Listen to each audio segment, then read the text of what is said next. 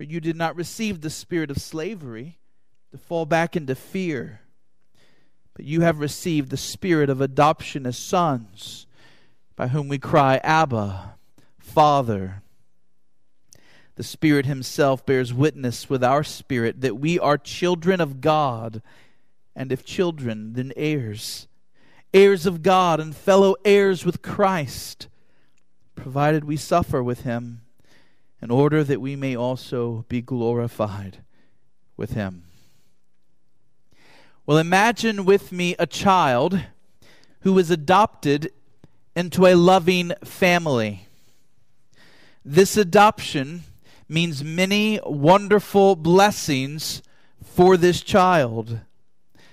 This child now has a father and a mother committed to his welfare. This child now has their loving embrace, and he has their instruction, and he has their discipline. He may now have new siblings.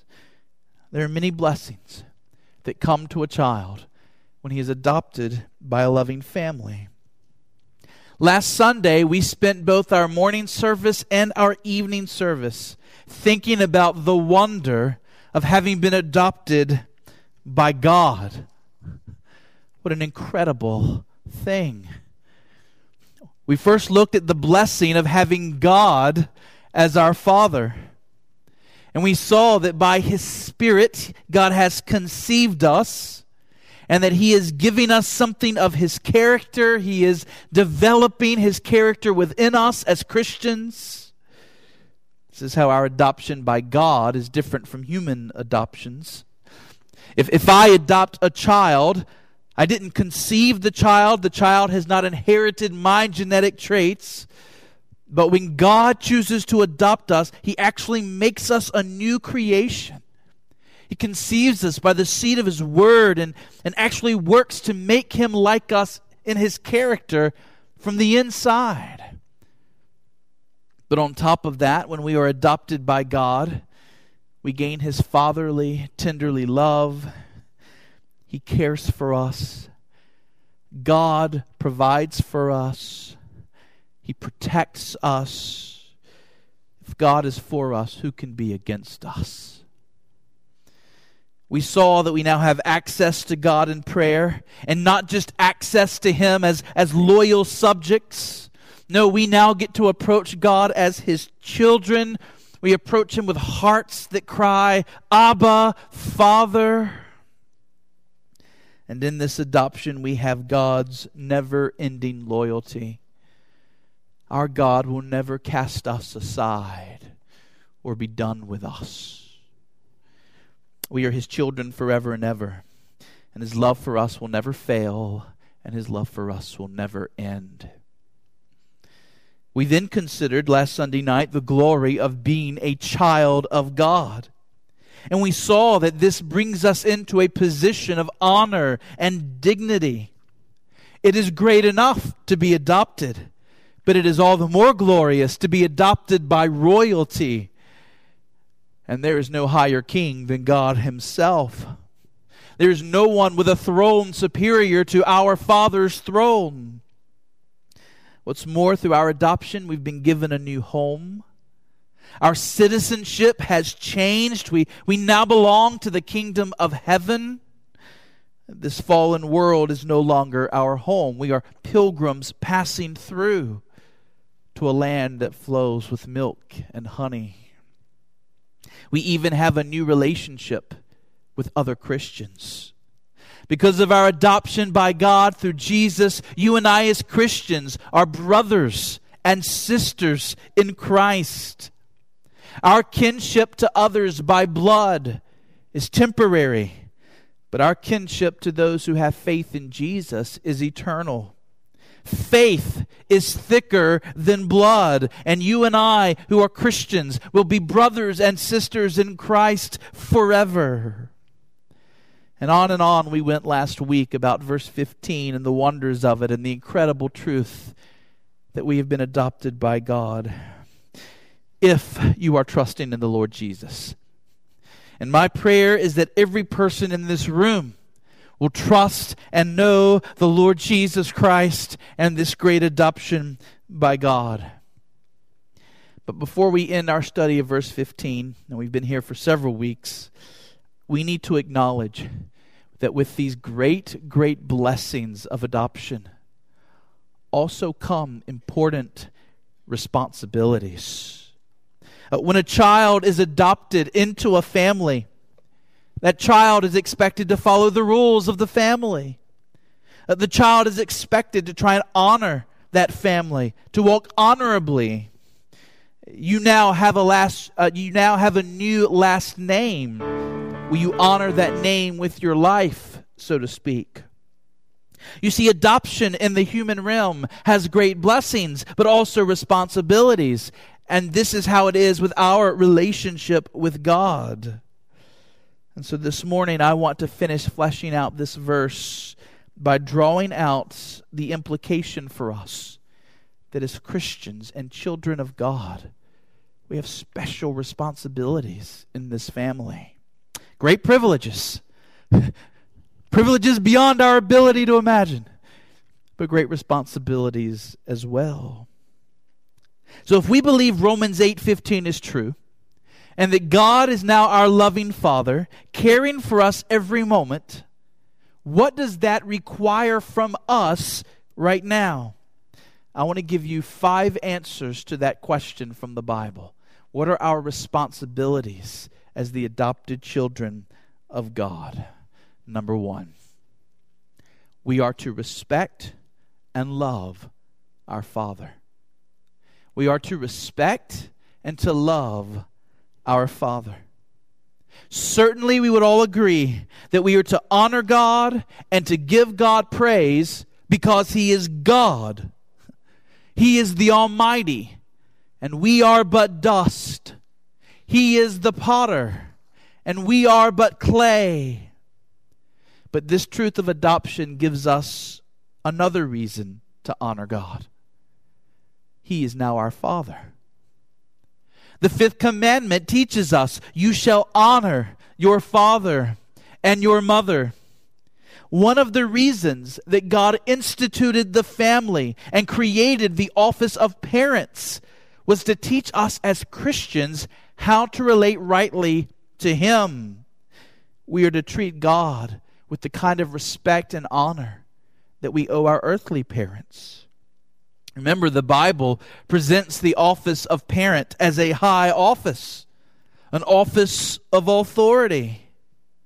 Parents in scripture times had the authority to put their children to work, to make them apprentices, to arrange their marriages.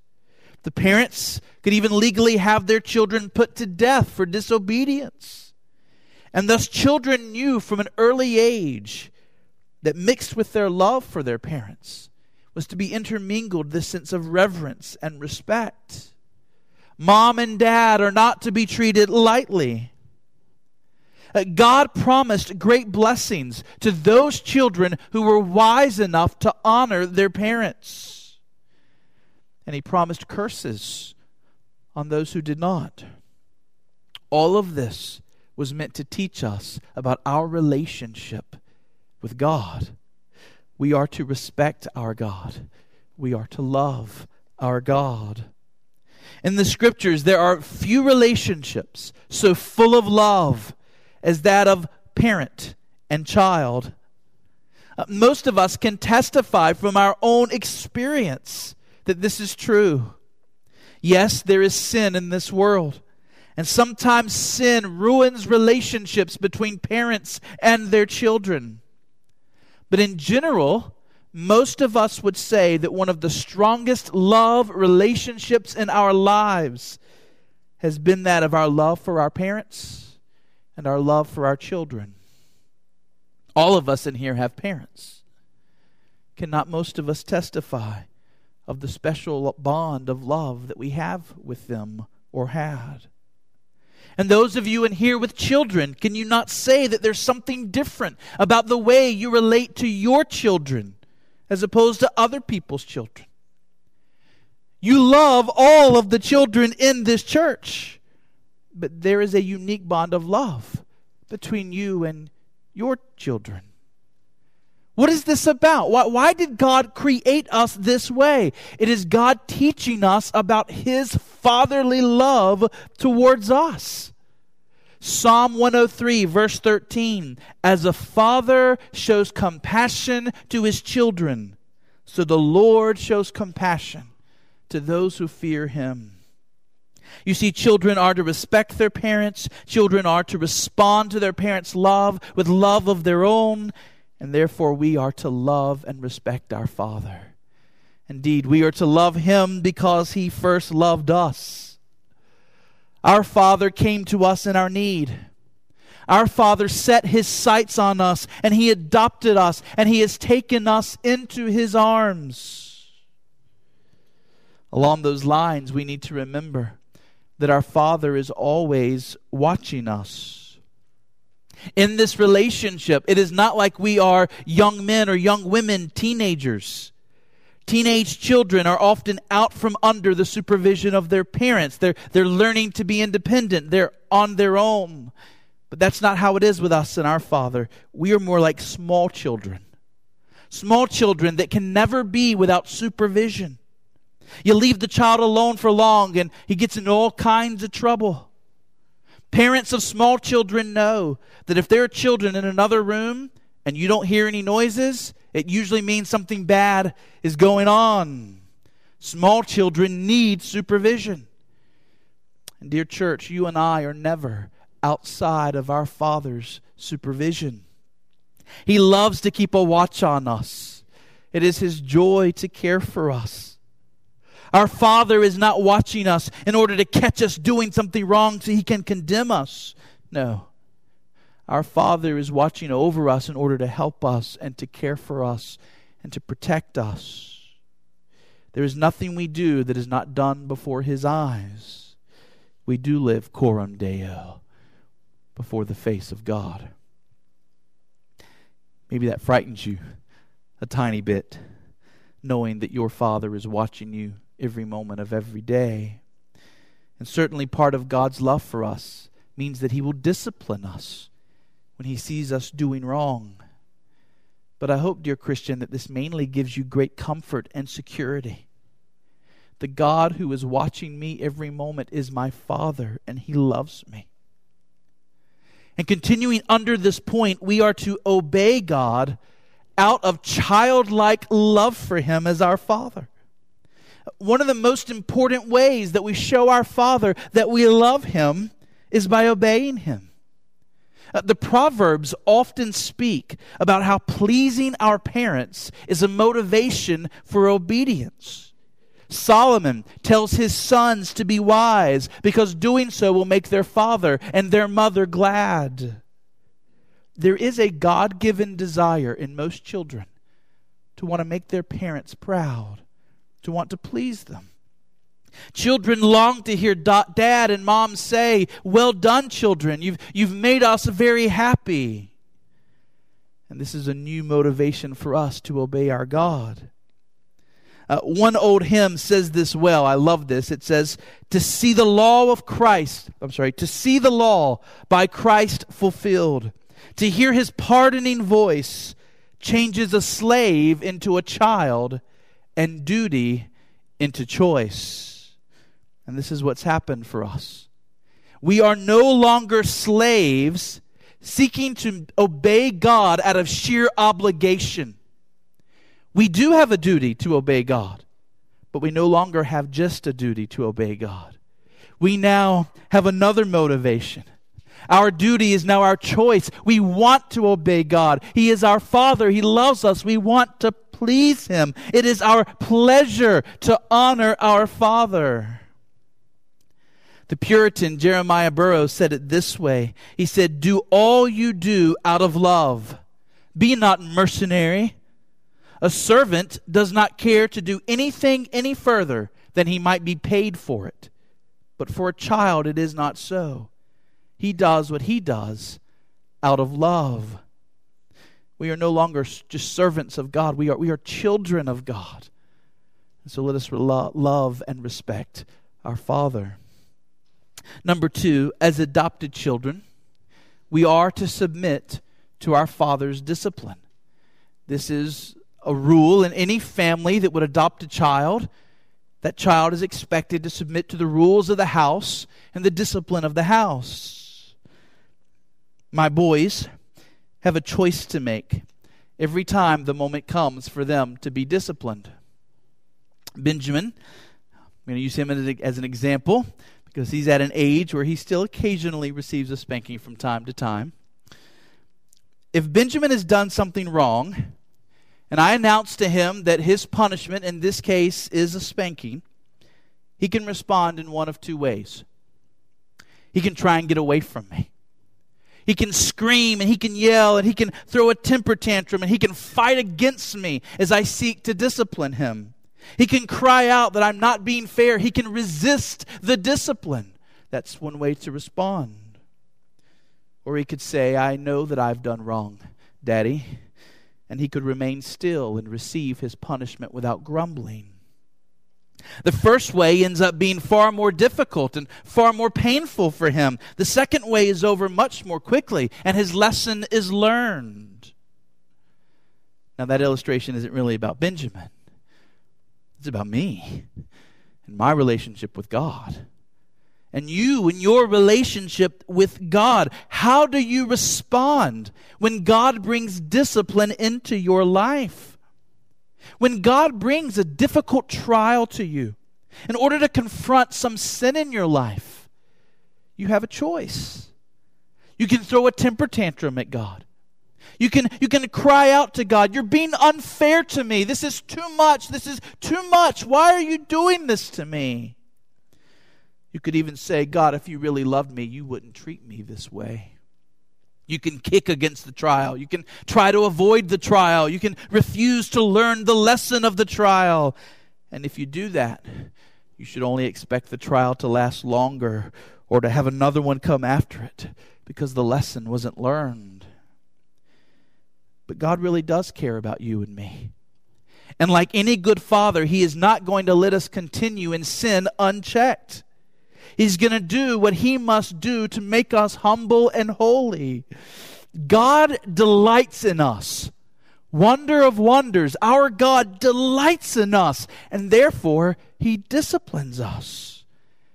And so we should learn to submit to it. The discipline seems to me much lighter when we learn to submit to it when we confess our sins to God, when we see to understand, when we try to understand what God is teaching us through this trial or this tribulation, when we seek to learn the lessons of the trial and to humble ourselves before Almighty God in the trial, these are times when our Father does much good in us. Remember Hebrews 12. My son, do not regard lightly the discipline of the Lord nor be weary when reproved by him. For the Lord disciplines the one he loves and chastises every son he receives. And so, in light of that, as trials come, do not fight the discipline of your father, but receive it quietly, knowing that it is all motivated by love and that its result will be eternal joy and peace. Number three, as adopted children, we have a responsibility to walk worthy of our Father's name.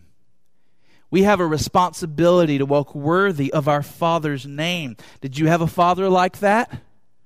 Because I did. Justin, you were part of the Nail family. The way you live and act reflects on us, it reflects on our name walk in such a way that our name will be respected and not reviled. I know that the kinds of choices my sons make and the kind of men that they become will have will, will be a reflection upon me.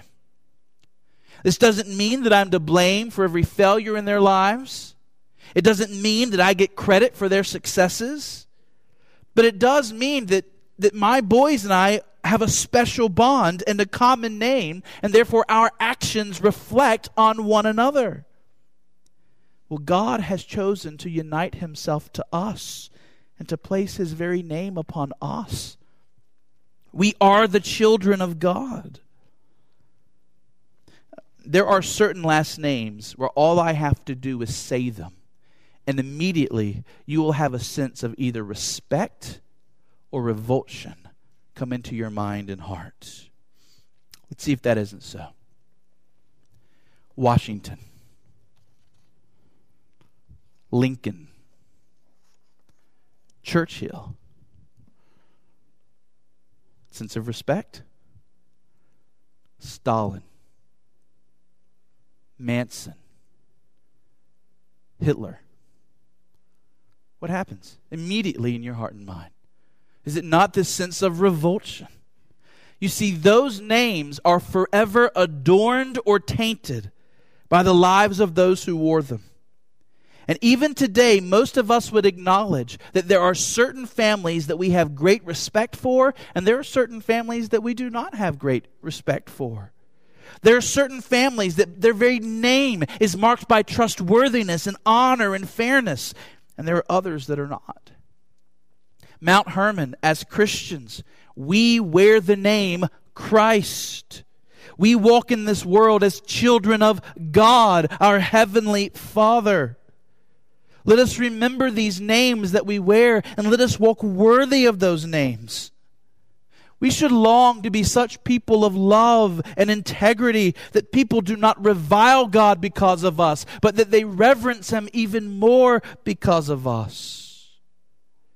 Jesus said, Let your light so shine before men that they may see your good works and give glory to your Father who is in heaven. The third commandment says, You shall not take the name of the Lord your God in vain. And certainly that means we shouldn't speak of God in irreverent or offensive ways. It pains me when I hear people speak of God without a sense of respect in their voice. I hope it pains you when you hear the name of your God or the name of your elder brother Christ used with disrespect or flimsily, whimsically, with no reverence. But there are other ways of taking God's name in vain. Front and center in the third commandment is the warning not to take God's name in an oath and then not to keep your promise. If you call on God as your witness and then fail to do what you have said, you will be judged. But there is more than even that in the third commandment. The third commandment is not just about speaking God's name carelessly, it's just as much about wearing God's name carelessly. Mount Hermon, when you are baptized in the name of the Father and the Son and the Holy Spirit, that is a pivotal, important moment. You do not do that lightly. From that day forth, you wear the name child of God, follower of Christ, one who has been brought into to the kingdom. Will you walk worthy of that name? the title child of God is more regal and more glorious than Prince of England or President of the United States. The title child of God is more noble than winning the Medal of Honor or an Olympic gold medal or the Nobel Prize. You've received an honor above all of those. You've received it undeservedly. You've received it by grace. You've received it at the cost of the blood of the Lamb. Do not let God's name be tainted by your life, by your failure to keep your promises, by your failure to, to pay your debts on time, by people saying, well, he or she can't be trusted, or we know how he lives or she lives. As far as it depends on you, may more people be inclined to love and respect your Father because of you than not. Number four, as adopted children of God, we have a responsibility to love our siblings. We have a responsibility to love our siblings. You see, being adopted by God means being adopted into this wonderful family where you now have millions of brothers and sisters, and you are to love them all. Throughout the Bible, we see that brothers and sisters are to have a special love for one another, a special care for one another. An example of this is Deuteronomy 23 7, where God says to Israel, You shall not abhor an Edomite, for he is your brother. See, the Israelites were from Jacob, the Edomites were descended from Esau, Jacob's brother. And so the Edomites were the brethren of the Israelites. And even though the Edomites continued to treat Israel contemptuously, even though the Edomites continued to act treacherously and even uh, attacked Israel and uh, came and ravaged Jerusalem, God told Israel, You will not abhor Edom. Why? Because he is your brother. You see, this is how siblings are to relate to one another. They are to have such a love for one another that they can say to each other, though you fight me, though you hate me, though you do me wrong, I will continue to love you and I will never stop loving you. You are my kin. Our love for one another and for all of our brothers and sisters in Christ is to be a steadfast love, a strong love. We are to love our brothers and sisters all around the world. We have not met the vast majority of our siblings. And though they speak different languages, though they have different customs, we are to love them. We are to pray for them, even as they pray for us. And when we meet in heaven, even when we meet on earth, we are to greet one another as brothers and sisters. Should we have someone walk in from Myanmar today, a brother in Christ, we ought not to treat him as a foreigner but as one of us, as one who is connected to us through Christ. We are to love our brothers and sisters in Christ right here in this community. Yes, there are many fellow Christians who have different ideas about some things, but we are one in the gospel. We are one through our faith in Jesus. On many non essentials, we may disagree. Some Christians baptize babies, others don't. Some speak in tongues, others don't. Different churches look different from one another. Their worship is different. Their priorities are sometimes different. And we might lovingly criticize certain things about them, as they might lovingly criticize certain things about us. But let us be clear. We are always to treat anyone who believes the gospel as a brother or sister in Christ. And we are not to disparage them. We are not to treat them with disrespect or with dishonor. We are always to love them. Anytime we can conscientiously join hands with them and serve the kingdom together, we should. And we should be constantly praying for the health of all the churches in our community. We should rejoice anytime any church sees real gospel success and real conversions to Christ. In our lifetime, the family of God is fractured into hundreds of denominations and hundreds of thousands of different kinds of churches, and there seems to be no way around that.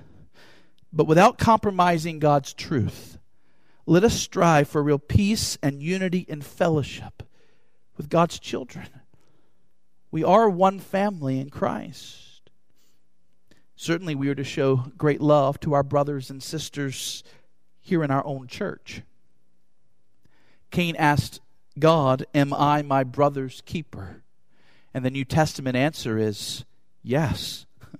We are to be keepers of one another, servants of one another, encouragers and admonishers of one another, helping each other run the race.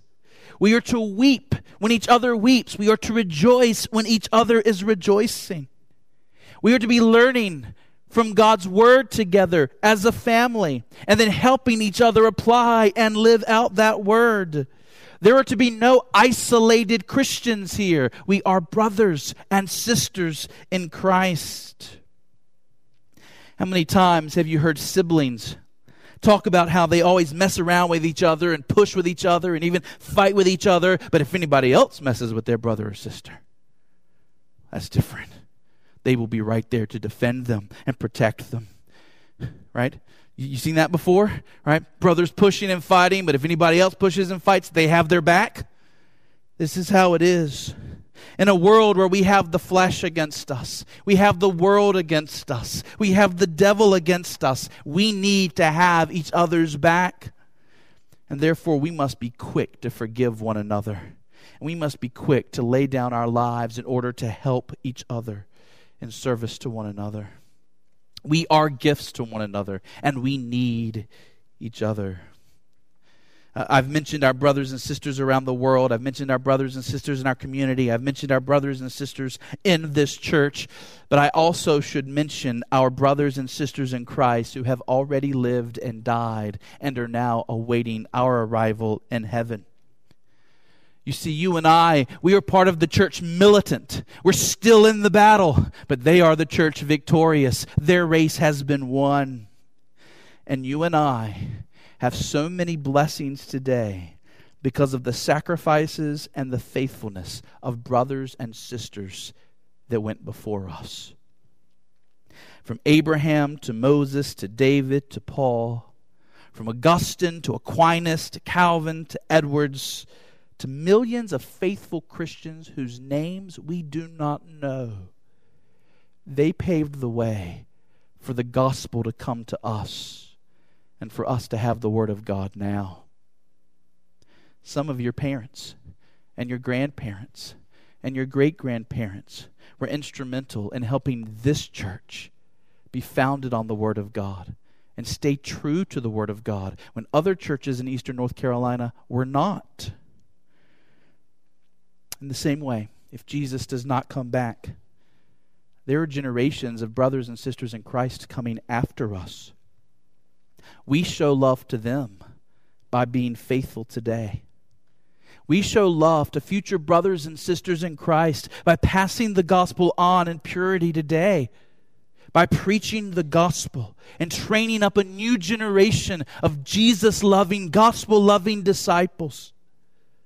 Let us do all that we can in our society, in our community, and in our church so that a century from now, others will be standing on our shoulders as they seek to be faithful to God and accomplish great things in Him, through Him, and for Him.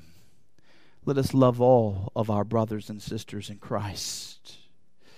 And let's close with this one, number five. As adopted children, we have a responsibility to draw near to our Father. You see, Christianity is a relationship. Yes, it is more than that, but it is not less than that. At the heart of having God as our Father is the amazing reality that He wants to commune with us. We get to fellowship with Him. God loves to be with us and He invites us. Yes, He even commands us to draw near to Him. He commands us to draw near to Him with boldness because we are His children. We need not fear His wrath. We can come right into His arms. We can rest upon Him. We can feel His love. I live a long way away from my Father. 700 miles. When I think of the idea of my boys maybe one day living 700 miles away, honestly, that's not an idea that I like very much. I hope it never happens. But I live 700 miles away from my parents, and we do not get to see each other as often as we would like. A few years ago, my dad and I met in Louisville. We were attending a conference together. And the conference was great, but getting to spend those hours with my dad talking about important things and just being together, that was invaluable to me. And I remember we were walking down one of the hallways of the, the conference center, and it just it just had a moment where I just had to tell him how thankful I was for him and how much I loved him and how grateful I was for how he had always cared for me for so many years uh, my dad always did care a lot for his family.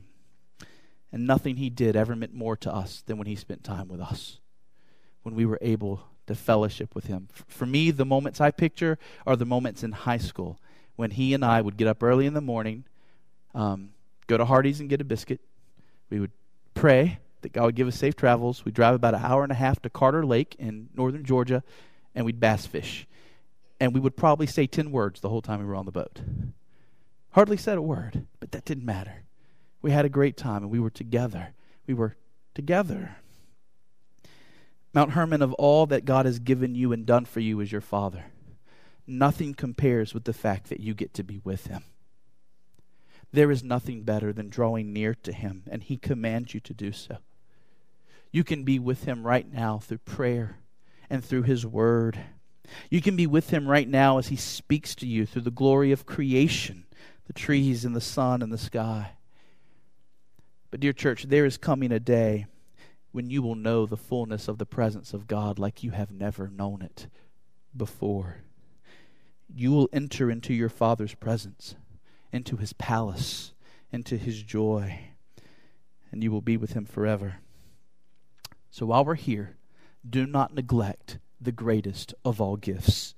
Commune with your Father, spend time with Him every day. Mount Hermon, it is a wonderful privilege to be adopted. It has come to us by grace through Jesus Christ.